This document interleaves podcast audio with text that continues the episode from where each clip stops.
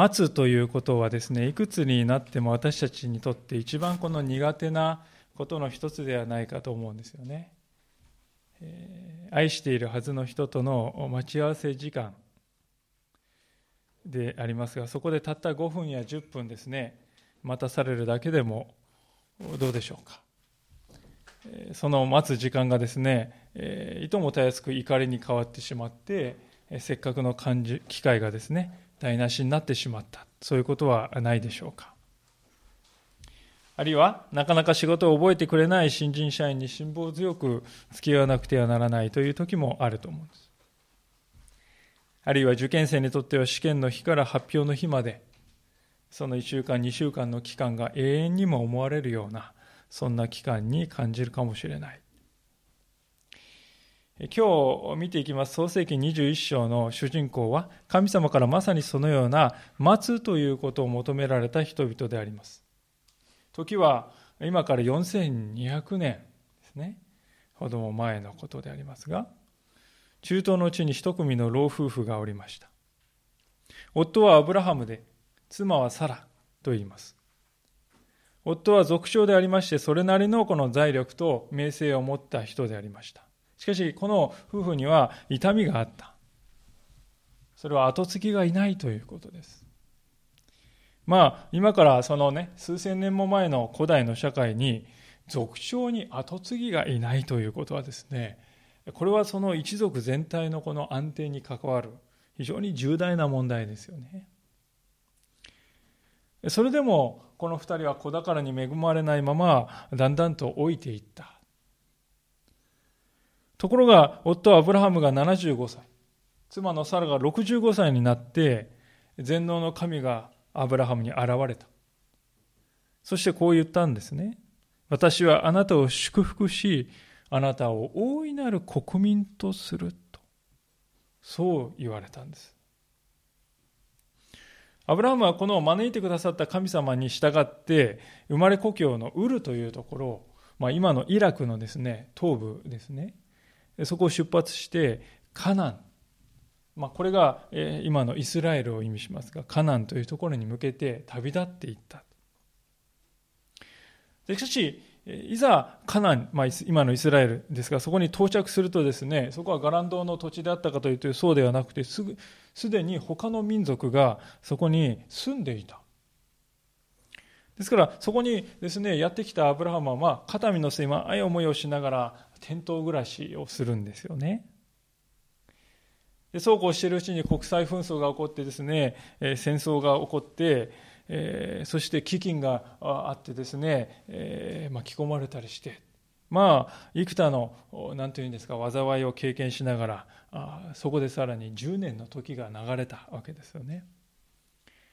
で、この夫婦は次第にですね、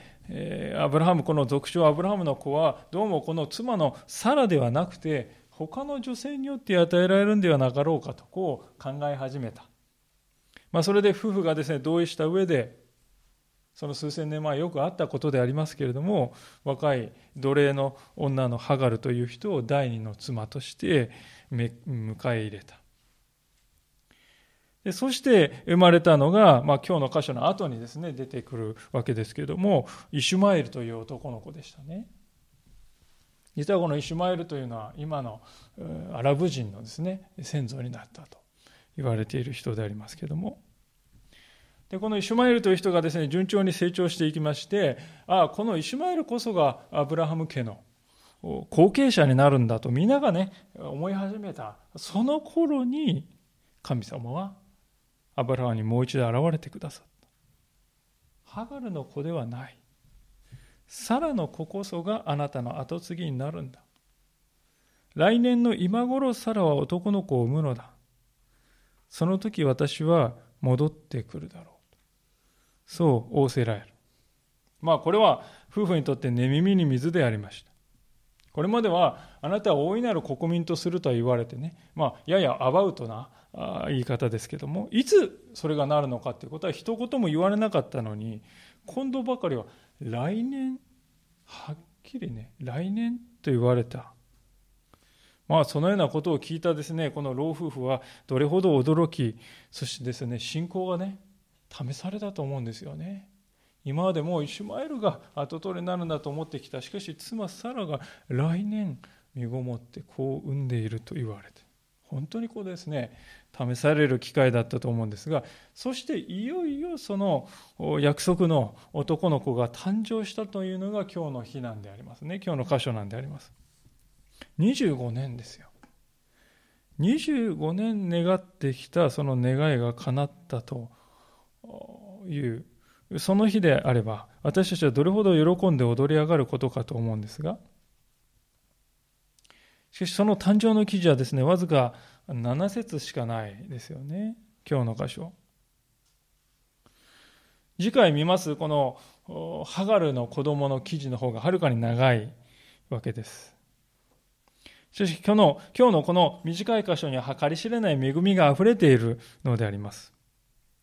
その恵みの幕開けを告げるのは神様ご自身の姿でありました。1節と2節を読みしますが、主は約束した通りにサラを顧みられた。主は告げた通りにサラのために行われた。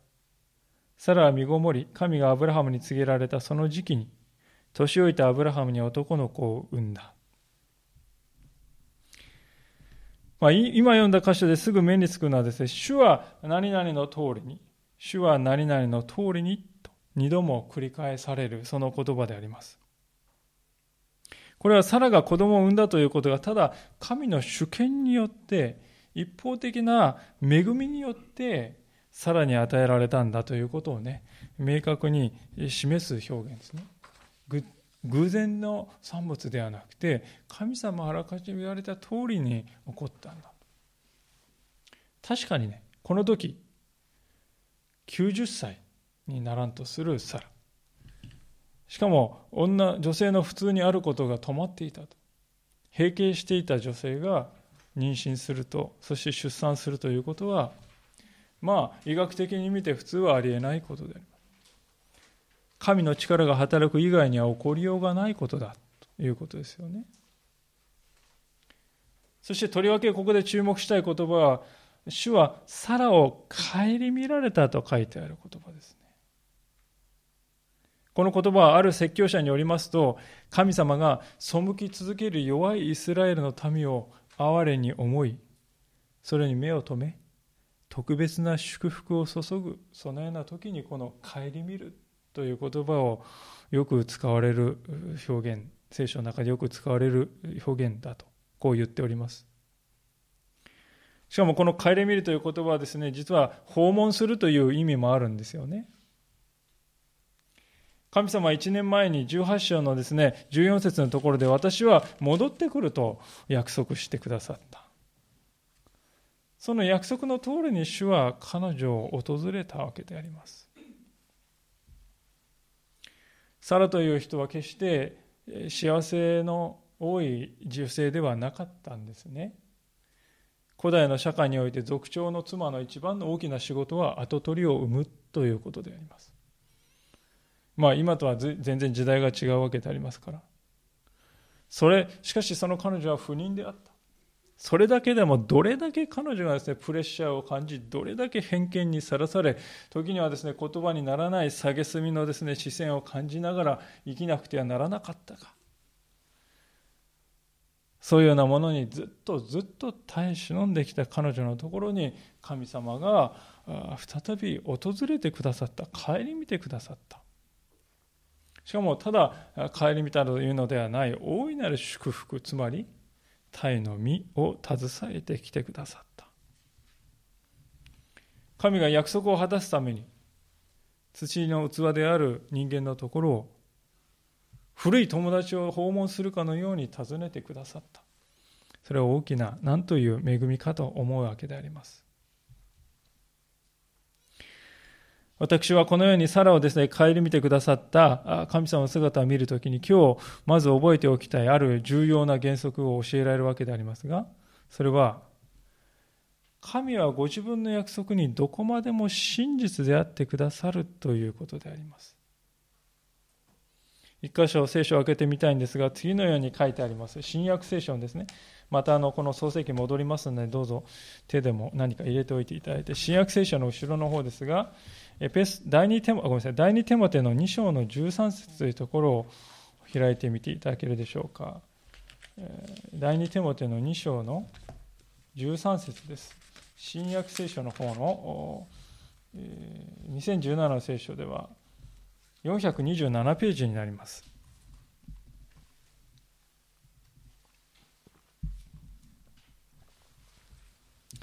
第2テモテ2章の13節です。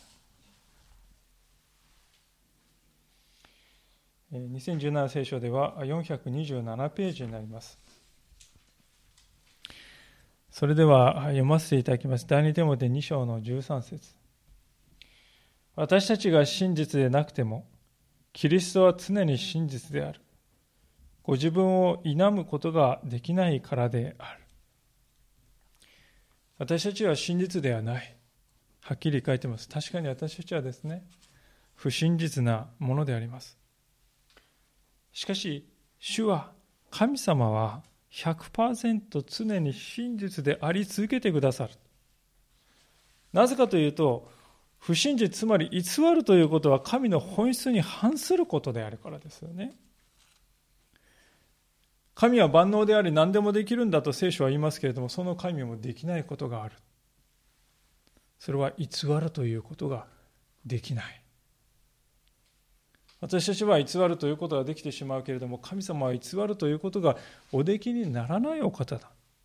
不可能、神にも不可能があるんだということですよね。だから神様は一度私たち言われたことを何があろうと決して曲げないお方なんだ。いや、曲げることが不可能なんだ。ご自分を否むことができない。それは自分を否定することになるのだ。神にとっては否む、不真実であるということはそういうことなんだということですね。神様ですから私たちにそのように接してくださる。それを知ったですね、昔の信仰者は本当に驚いて感動したわけですよね。それで次のような歌を歌った詩人がおりましたけれども、少し戻りますが、詩編の8編というところですが、今度は聖書全体の真ん中のあたりでありますが、詩編の8編の4節です。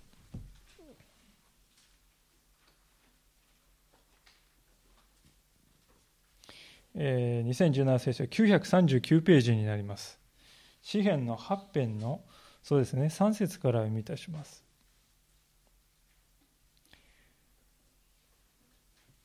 詩編の8編の3節。あなたの指の技であるあなたの手、あなたが整えられた月や星を見るに、人とは何者なのでしょう。あなたが心に留められるとは。人のことは一体何者なのでしょう。あなたが顧みてくださるとは。この顧みるというのは、先ほどですね、サラに対して神は顧みたと書いてある、その顧みると同じ言葉が使われてますよね。この詩編を書いたですね、詩人は空を見上げて、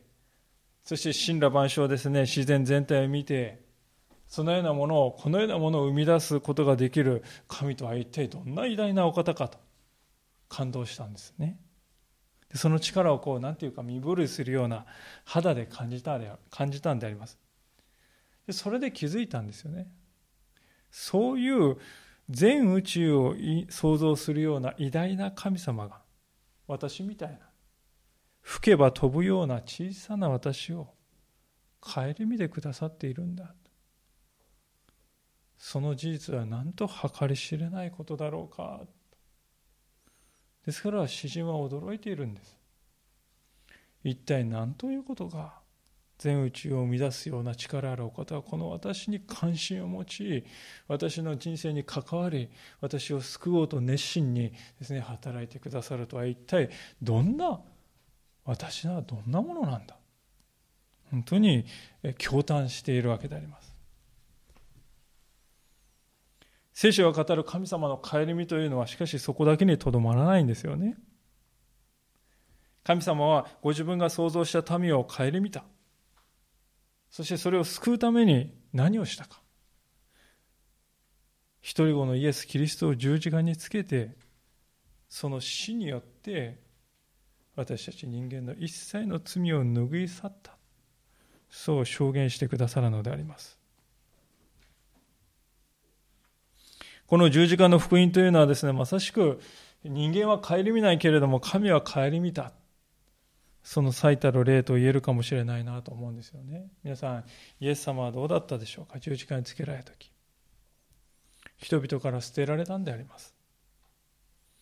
弟子たちは皆イエス様を裏切って見捨てて逃げてしまいました。誰からもイエス様は顧みられませんでした。誰からも顧みられることなく一人で十字架の上で生き絶えたのであります。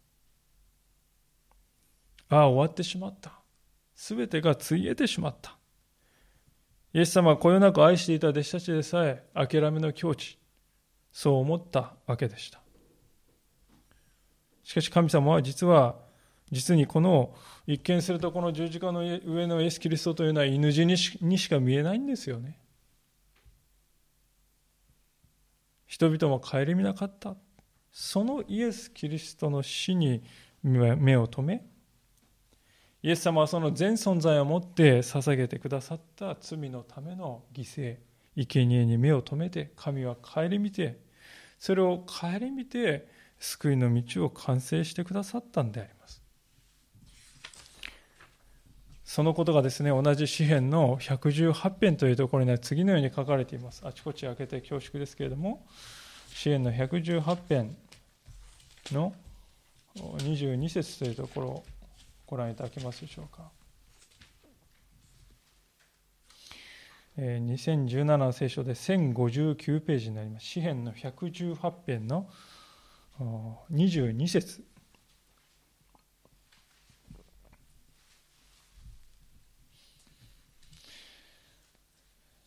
それでは読ませていただきます。詩篇の118編の22節、1059ページです。家を建てる者たちが捨てた石、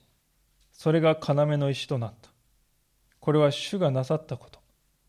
私たちの目には不思議なことだ。これは主が設けられた日、この日を楽しみ喜ぼう。人々が見捨てた石、こんなもの役に立たない、見捨てた石、これこそイエス・キリストを指し示しているのであります。神様という方は人々が見向きもしなかったものをあえてお持ちになるのだということです。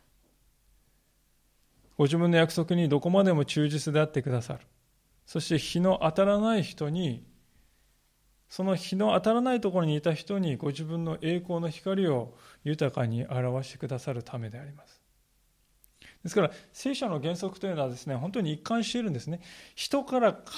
みられないものこそが顧みられるんだ、神はそのようなものを顧みるのだと。だからこそ私たちも自分を誇るんではなくて、私のようなものを顧みてくださる神よと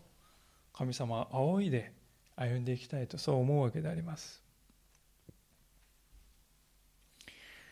ではそのようにして神様の顧みをいただいた信仰者ですね、その信仰者は一体どのようにそれに応答して応えていくべきだろうか、それが今日のアブラハムの姿に見ることができるので、そこを学びたいと思うんですが、創世記の21編に戻りますけれども、3節からのところをお読みします。アブラハムは自分に生まれた子、サラが自分に産んだ子をイサクと名付けた。そしてアブラハムは神が命じた通り、生後8日になった自分の子イサクに割礼を施した。アブラハムはその子イサクが彼に生まれた時、100歳であった。ここにはですね、今日の箇所にある第二の原則ですね、それは神の約束を受け継ぐ者として生きると。神の約束を受け継ぐ者として生きるということはどういうことなのかということが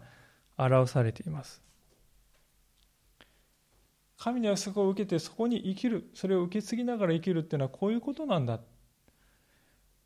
このアブラハムはなぜかというと、この生まれた子をイサクと名付けたわけであります。これは遡ること1年前に神様から与えられた命令に従ったものであります。17章の19節というところをですね、何ページか前にめくっていただいて、こういうふうにね、17章の19節に書いてあります。お読みします。神は仰せられた。いや、あなたの妻サラがあなたに男の子を産むのだ。あなたはその子をイサクと名付けなさい。私は彼と私の契約を立て、それを彼の後の子孫のために永遠の契約とする。このように命令されたわけでありますが、その時アブラハムはですね、主からあなたの妻サラが来年の今頃母親になると言われてですね、アブラハムはその時どうしたかというとですね、心の中でそれを笑ったって書いてあるんですよね。17節見てください。アブラハムはひれ伏して笑った、そして心の中で言ったうんぬんと笑ったって書いてます。ちょうど神様はですね、あなたの生まれる子供を何と名付けなさいって言ったかというと、それはイサク、それは彼は笑うという意味ですよ。実に象徴的だと思うんです。アブラハムはですね、妻がですね、子供生まれて言われて、ひれ伏しながらハッハッって笑ったんです。そしたら神様はまるで見透かすかのようにですね、生まれた子供を彼は笑うという名前をつけようと言われたわけですよね。神様はそしてここでさらにアブラハムに割礼を受けるようにと命じなさいとも言われています。割礼というのは、男性の性器の皮をね、切るというそういう儀式でありますけど、この儀式の意味するとこはね、隠れているものをあらわにするという意味であります。神様の前に隠されているものや恥じるものがね、何一つない、心も身も清められた神の民として歩みなさいというね、そういう決意を表すということであります。アブラハムはその神様からなしなさいと言われた、今言ったようなことを忠実に果たしたわけでありますね。ここにはご利益的な信仰というのは影も形もないなと思うんです。ご利益信仰というのは端的に言うとですね、結果さえ良ければあとはどうでもよいということではないかと思うんですね。もしここでアブラハムの信仰がただのご利益の信仰であったならば、イサクが誕生した、この目的が果たされた、よかったって言って驚いて飛び上がって喜んでですね、はい、あとはもう知りませんとなったかもしれない。しかし彼はそういった素振りをみじも見せていない。なぜかというと、それ信仰者の人生においてはですね、結果よりもむしろプロセス、過程ですね、そのプロセスこそが問われるんだということですよね。そのことを彼はよく知っていたからであります。神様が約束してくださったことが本当に起こった、それは確かに喜びである、確かに計り知れない恵みなんです。でもね、一番重要なことは、そこに至るまでにどう生きたか、そしてその約束をいただいたその後にどのように生きるかという、そのことなんですよね。神様は私たちが神の約束を受け継ぐ者として生きたかどうかという、そこをご覧になるわけであります。これは聖書全体を貫くですね、法則のようなものであります。ですから世の中ではよくありますけれども、結果さえ良ければそれでいいんだという考え方や、あるいは目的のためには手段を選ばずでもいいんだというような、そういう考え方はこれほどですね、神の基準から離れた教えはないなと思う。アブラハムという人は奇跡としか言いようのない、それ以外に言葉のない、そんな形で息子が与えられましたけれども、それでもいつもの在り方を崩さなかったんですよね。いや、むしろそれまでにもまして忠実に神の命令にまず従ったんであります。あなたの子供を笑うと名付けなさい、その通りに彼はイサク、笑うという名前をつけたわけであります。彼にとっては神の約束を受け継ぐ者として生きるということが、人生におけるあらゆることに勝って最大の願いであった。そこに私たちは学ぶべき点があるのではないかと思うんですね。さて、ここで目を転じてサラの姿から今度は第3の原則を学びたいと思うんでありますが、その原則とは、主は私たちの忍耐と苦難に必ず報酬を支払われるということです。主は私たちの忍耐と苦難に対して必ず報酬を支払ってくださるお方だということです。6節から7節を見てみたいと思いますが、創世記の21章です。サラは言った。神は私に笑いをくださいました。これを聞く人も皆私のことで笑うでしょう。また彼女は言った。誰がアブラハムにサラが子に乳を飲ませると告げたでしょう。ところが私は主人が年老いてから子を産んだのです。今読んだ箇所にはですね、3つの笑いがあると思うんですよね。第1の笑いは6節にあります。神の笑いです。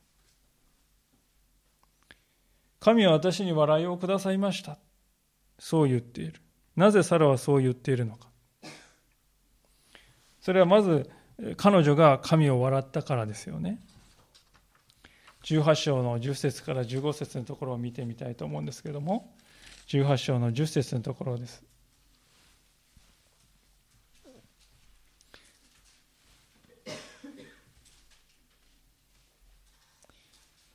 するとそのうちの一人が言った。私は来年の今頃必ずあなたのところに戻ってきます。その時あなたの妻サラには男の子が生まれています。サラはその人の後ろの天幕の入り口で聞いていた。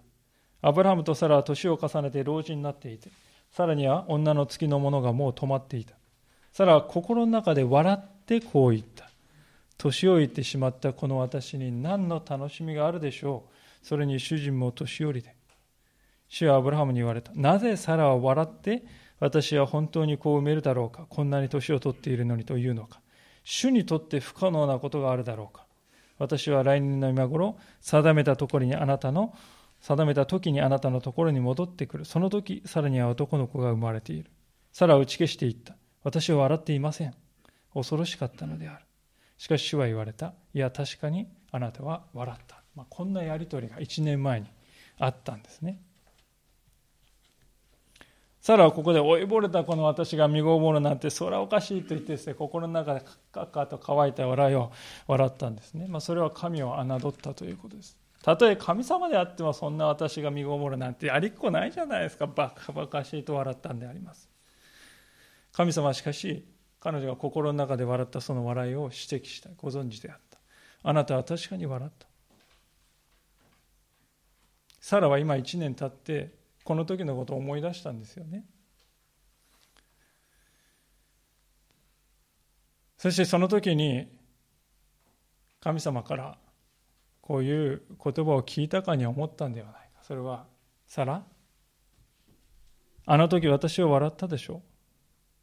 けれど今どんな気分だい？イサクを腕に抱いているこの今は。そんなふうに神様は優しくですね、笑いに満ちた声をかけてくださる神様の声をですね、サラは聞いたかに思ったんではないか。それでですね、サラの口から自然に笑いが出てくるわけですよね。神の笑いですよ。神が私を笑わせている。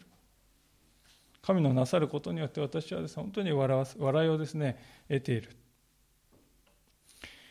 第二の笑いがありますが、それは周囲の人々の笑いであります。周りの人々も笑った。それはですね、ある説教者によると、その笑いはですね、こんな面白い話はないと言ってですね、笑うっていう、そういう笑いなんだと言いましたね。100歳の夫と90歳の夫婦に子供が生まれた。こんなありえないことが起こった。もう笑うしかない、これは。そういう笑いだっていうんですよね。神様のなさることは時にこのようにユーモアに満ちているということです。しかも実にこのウィットに富んでいる笑いですね。25年前にイサクが生まれていたらね、この笑いは起きなかった。それでもすごいことでありますけれども、その笑いは起きなかったでしょうね。しかし今、この時にイサクが生まれたこと、これはもはや笑うしかない。神様は笑いにも時を用意しておられるのだということではないかと思うんです。第3の笑いはですね、他ならぬサラ自身のこの笑いであります。7節を見ると、彼女は自分の夫のことをですね、年寄り、年老いた主人とこう言っておりますよね。皮肉ではない。サラはですね、喜びが湧き上がっていく中で、半ば泣き笑いのようなですね、言葉でこの7節の言葉を語ったに違いないと思うんですね。この私が赤ちゃんにですね、乳を含ませるなんて、そんな馬鹿げた話をですね、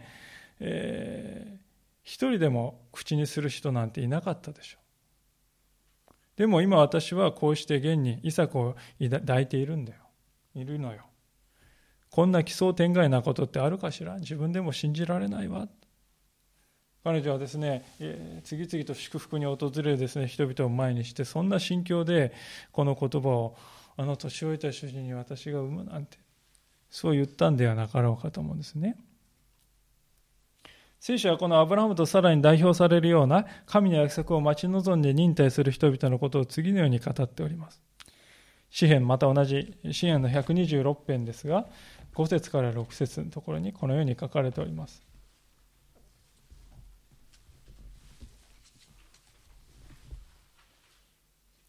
2017聖書1072ページであります。詩編126編の5節と6節です。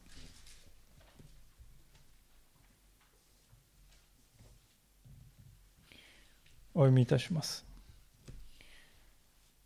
涙とともに種をまく者は、喜び叫びながら刈り取る。種入れを抱え、泣きながら出ていく者は、束を抱え、喜び叫びながら帰ってくる。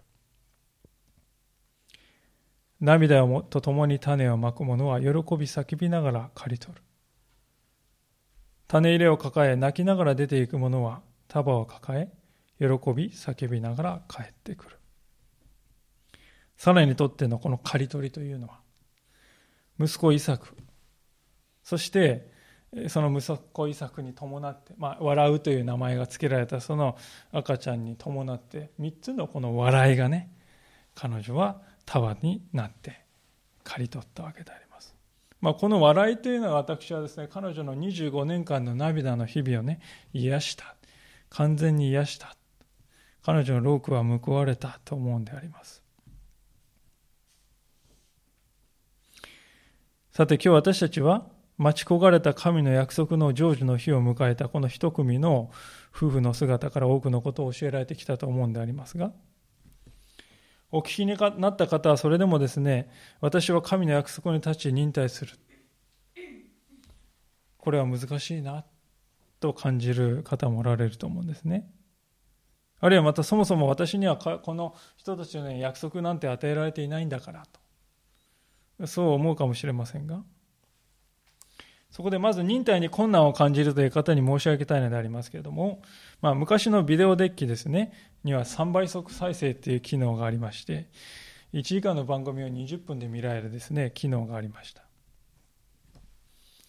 もっと早いのもありまして、例えば今日のですね、私はメッセージの最初の箇所で、このアブラハムとサラの夫婦のですね、たどった25年間の歩みをですね、たった3分ぐらいで語りましたね。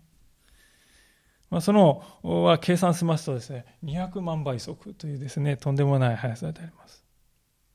そこまでいかなくても、私たちはですね、苦難の日というのは早送りして、喜びの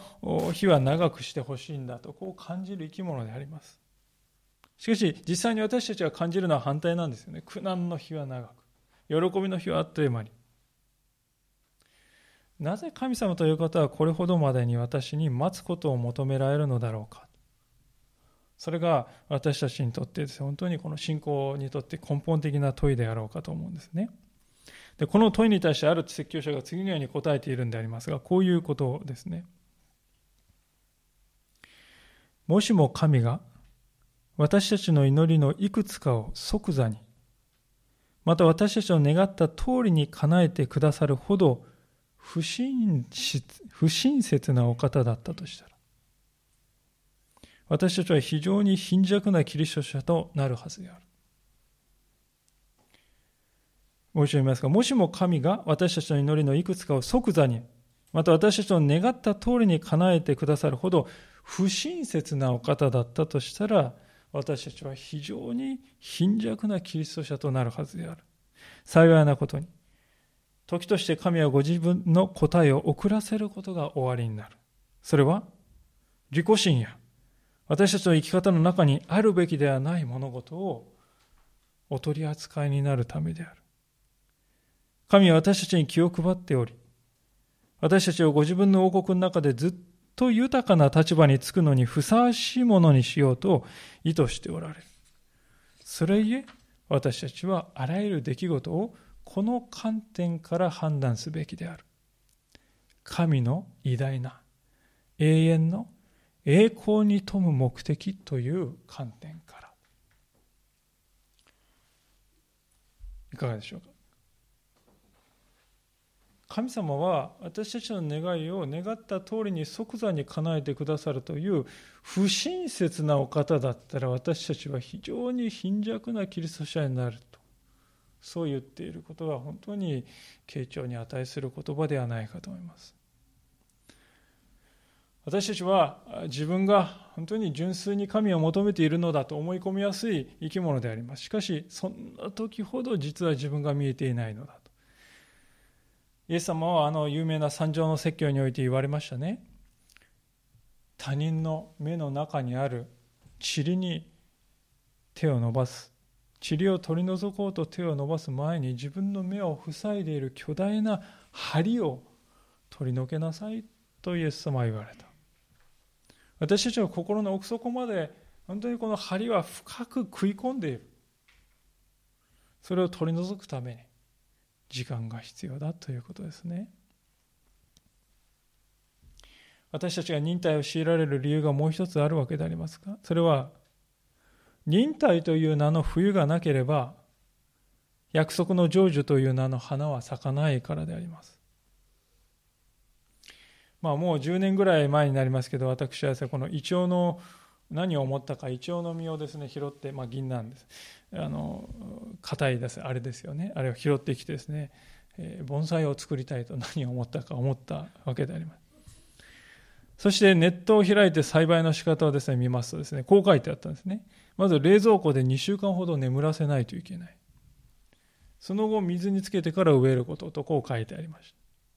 2週間ぐらい冷蔵庫で寒さを経験させなければその種を発芽するモードにね入らないんだそうです。そしてやってみてですね、植えて1ヶ月ぐらいしてやっとですね硬い殻をパカッと破って芽が出たわけでありますね。冬を経験しないと咲かない、決して開かない芽があるのだということは、その時の私には非常に新しい発見でありました。植えれば咲くものだとね、なんとなく思っています。しかし考えてみると、自然というのはですね昔からそのことを当たり前のように知っているのだということですよね。チューリップの球根はですね春に植えても咲かないんですよね。冬を越さなくてはならない。桜の花は冬にいきなり咲くのではなく、寒い冬の間によく見るとすでに枝に小さなつぼみができて少しずつ大きくなっている。私たちは自然というものを見るときに忍耐の後に祝福があるということを、あらゆることを通して神は教えてくださっているのだと、そのことをしっかりと受け止めなくてはならないと思うんですね。しかし最後に、私たちはこの私はこのアブラハムとサラのような素晴らしい約束なんて与えられてないんですよ、私とこの人たちは違うんです、この人たちは聖書の偉大な読書、私はただの死がないクリスチャンですなどと思っている方もおられるかもしれません。そのような方に申し上げたいのです。あなたは聖書という端から端まで神の約束に満ちているこの書物を与えられているではありませんかと。皆さん、アブラハムには一文字たりともこのような書物はなかったんですよ。私たちは1000ページ以上にもわたる神の約束についての書物が与えられているのであります。このことにまず私たちは目を留めたいわけですね。そしてもう一つ思い出していただきたいのは、神はインマヌエルの主であるということです。神様はインマヌエルというのは、神は私たちと共におられるという意味ですね。神様はいつでも私たちと共にあってくださるのだと、ある説教者がですから言いました。私たちの信仰が知識としては多くのことを知っていてもなお味がしない、味気がない無味乾燥なものに時としてなるのは、神の臨在が私と共にあるということの計り知れない恵みを私たちが忘れてしまっているからだと言いましたね。神様という方は皆さんね、ゴールがですね、はるか先にあってですね、あ、こっちだ、こっちだ、もう少し、あ、そこ、頑張れ、あそこだ、横道それだ、そっちじゃない、こっちだ、頑張れ、ここだって言ってですね、そういう神様なんでしょうか。転んでしまった時もですね、駆け寄ってもくれないですね、自分で立ち上がれ、ほら、もう一歩だ、突き放すような神様なんでしょうか。そうではない。反対ですよね。神様、アブラハムといつも共に歩んでくださった。サラの人生を片側で見守ってくださった。私たちでさえですね、この創世記を読んできますと、アブラハムってなんだこの人はと思いますよね。はっきり言いましてね。目を覆うようなですね、弱い姿が書いてあります。にもかかわらず同時に書かれていることは、神はこの二人と共に歩んでこられたという揺るぎない事実ですね。さらにしてもですね、本当にそうであります。彼女は一度ならず二度までもですね、夫から、これ私の妻ですと言われないで、これ私の妹ですとね、言われたがために、低層の危機に遭いました。しかしその都度神様は奇跡的な方法で彼女を守ってくださったという経験をしました。アブラハムはアブラハムで、この彼の姿を見たですね、何の関係もない異邦人の王がですね、この人は何をしても栄える。彼のしていることをなすことが全て栄えるんだと、それほど言わせるほどの祝福を受けて、何一つ不自由な歩みを起こることができた。自分自身の弱さゆえに妻を危険にさらすような醜い夫であったかもしれない。しかし神様は彼がしでかしたそのような混乱の尻拭いをその都度してきてくださった。神様はいつでもこの老夫婦から離れなかった。彼を導き、彼らを守ってこられた。そして最後に、人間のいかなる限界をも乗り越えて、イサクという笑うという名の息子をこの老夫婦にお与えになったのだと聖書は語ります。あなたの人生にも主は寄り添ってきてくださったんであります。すでにあなたは神の宝の民とされ、あなたは神を所有しているのだ。神を信じているということは、このような神の伴なる歩みの中にすでに置かれているということです。すでに置かれている。未来にそうなるでしょう。そういうのではない。神様を皆さんが信じたその時からすでにそうなんだ。私たちはその現実を受け入れなくてはならないと思います。私たちはそのことに気づかないのならば、神様はそれに気づくまで約束の成就をのぼされるのではないかと思います。結局のところ、神様は私たちに願っていることは一つであります。それは、私を知ってほしいということですね。この一点に尽きると。あなたは私を知ってほしい。そこで私たちがこの共におられる神様を認めて、この神様と共に歩んでいくのだ。本当にそのように心に定めていくならば、私たち人生には時至ってですね、笑いがあふれるでありましょう。お祈りをしたいと思います。